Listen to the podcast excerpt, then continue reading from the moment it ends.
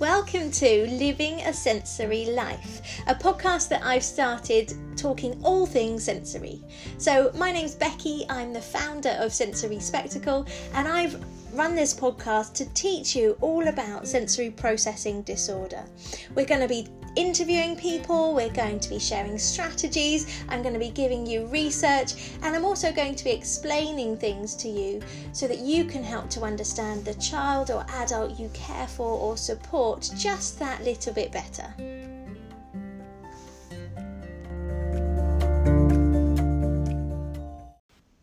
So, one of the things that I'm really often asked about is how can we plan? How can we uh, go on holiday? How can we schedule or, you know, put a routine into place? And I think this is such a common difficulty that many people with sensory processing difficulties find difficult. And I just wanted to on this podcast share with you some of the reasons why that might be. You can then take from it some of the insights or experiences that relate to you, but also just reflect on it and have a think about what is it about making a routine? What is it about making a plan that can be difficult for our child or the person that we're supporting? Because it's going to be unique for everyone. So, if we're thinking about just making a plan at home, so on Saturday we're going to go out to the park we can quite easily make that plan and we can prepare our child or young person with visuals or words or, however it is that they understand routines. However, when it comes to the day, there can be so many elements that almost get in the way of that being able to happen. So it may be something like the weather when you had the conversation about go- going to the park on Saturday, it may have been sunny, blue sky, perfect, optimum day for your child. However, it's Saturday now and it's windy, grey, and drizzly. The weather is something that we can't control, we go out, we know that we'll wear a coat or we'll take an umbrella or we'll wear an extra layer of clothing to adapt to different types of weather that we're experiencing. However, for people with sensory processing difficulties, because we can't control it, it's something that is really, really difficult and overwhelming for children and adults with sensory processing difficulties we know that many of the characteristics that we observe are because there is that need, that element of needing to feel in control. So, if someone's wearing ear defenders, they may well be wearing ear defenders for the security or for the comfort, knowing that any unexpected sounds, any unpredictable sounds are going to be a little bit more manageable when they're wearing their ear defenders. However, if they weren't wearing their ear defenders and there was a sudden sound, that child or young person may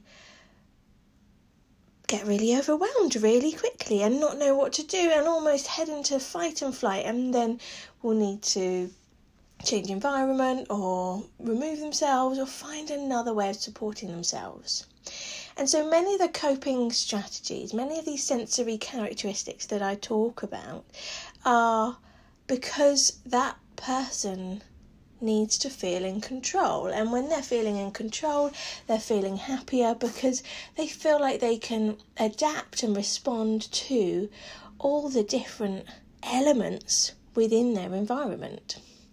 So the weather, wind for example, we can't control which direction the wind's going, how fast it is, how hard it is. Um, we might be walking towards the wind, or the wind might be pushing us, and that makes our body feel very different. And so it might not necessarily just be the way that the wind feels or the sound of the wind, it could be the fact that you know, visually, when it's windy, the trees are moving, and that's something that might I might find really overwhelming. Or it may be the fact that I find it really difficult to move my body when it's windy because I'm getting blown around or because I'm having to use more force and more pressure because I'm walking, I'm heading into the wind. The same when it's drizzling, when it's drizzling. I don't know about you, but you tend to feel more wet if you've come inside when you've been out for a walk and it's been drizzling compared to when it's been pouring. And I think it's because of that damp, drizzly feeling that you have on your hair and on your skin and on your clothes. And again, for children and adults with sensory difficulties, there's many different reasons why rain may be overwhelming. Again, it could be the way it feels. It could be the sound, but it get, again could also be the visual element, the fact that now my environment is a different colour, maybe the sky is really dark or the sun has disappeared, so just generally the environment's really dark. And it may well be the way that my body feels. So when my clothes are wet, I then have to move my body in a different way in order to be able to play in the park, jump in the puddles.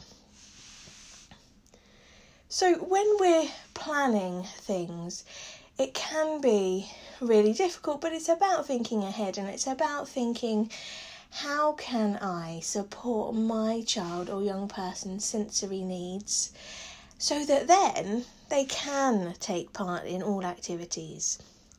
So, if you have a really good understanding of their sensory needs, you will be more prepared, you'll be more ready for those Saturday mornings when it's raining, but you still want to go to the park because you want to get out of the house. So, if you know that your child is sensitive to touch, how can you support them with that? If you know that they are sensitive to visual change, how can you support them with that? And so it's about adapting and personalising that to in order in order for that plan to still go ahead.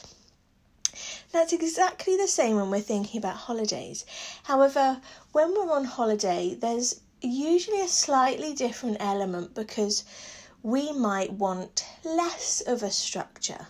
So, as parents, we might go on holiday to relax, and so it might be that we don't have any plans or any routines. We wake up and we have breakfast each day, but then one day we might go to the swimming pool, another day we might go to the beach, another day we might go shopping, might go to a theme, whatever it might be. And so, because of that element, that can mean, again, for some people with sensory processing difficulties, that's really difficult because without having that structure, it's easier for them to feel overwhelmed and to feel like they're not managing and not coping within that environment because of the uncertainty of not knowing what's happening. So, you as a family may well have learnt this already, and you may well go on holiday and have a plan every day. Even if the plan is just to have breakfast, go to the pool, have dinner, go to bed. It could be as loose as that, but if there is some sort of structure, some sort of routine, you're really supporting that person with sensory difficulties to feel in control and to have some sort of routine in order for them to be able to adjust and relax and to enjoy themselves, which is what you all want to do when you go on holiday. So, I completely understand the frustration or the confusion or the uh, difficulties with wanting to make a plan but feeling like you can't. And I think it's about how can you prioritize activities. There's some things that your child would absolutely love doing, but there's going to be some activities which they might not be as fussed or really won't want to do, and that's where we'll notice more of that struggle with the transition of supporting their sensory needs in different environments. So, if you can be prepared, if you can be aware of how to support their sensory processing difficulties, you'll know how you can support them in all of these different environments. And that is what ultimately they want. They want to be able to feel supported so they feel secure, so that they don't feel overwhelmed and so that then they feel in control of whatever it is that's going on around them.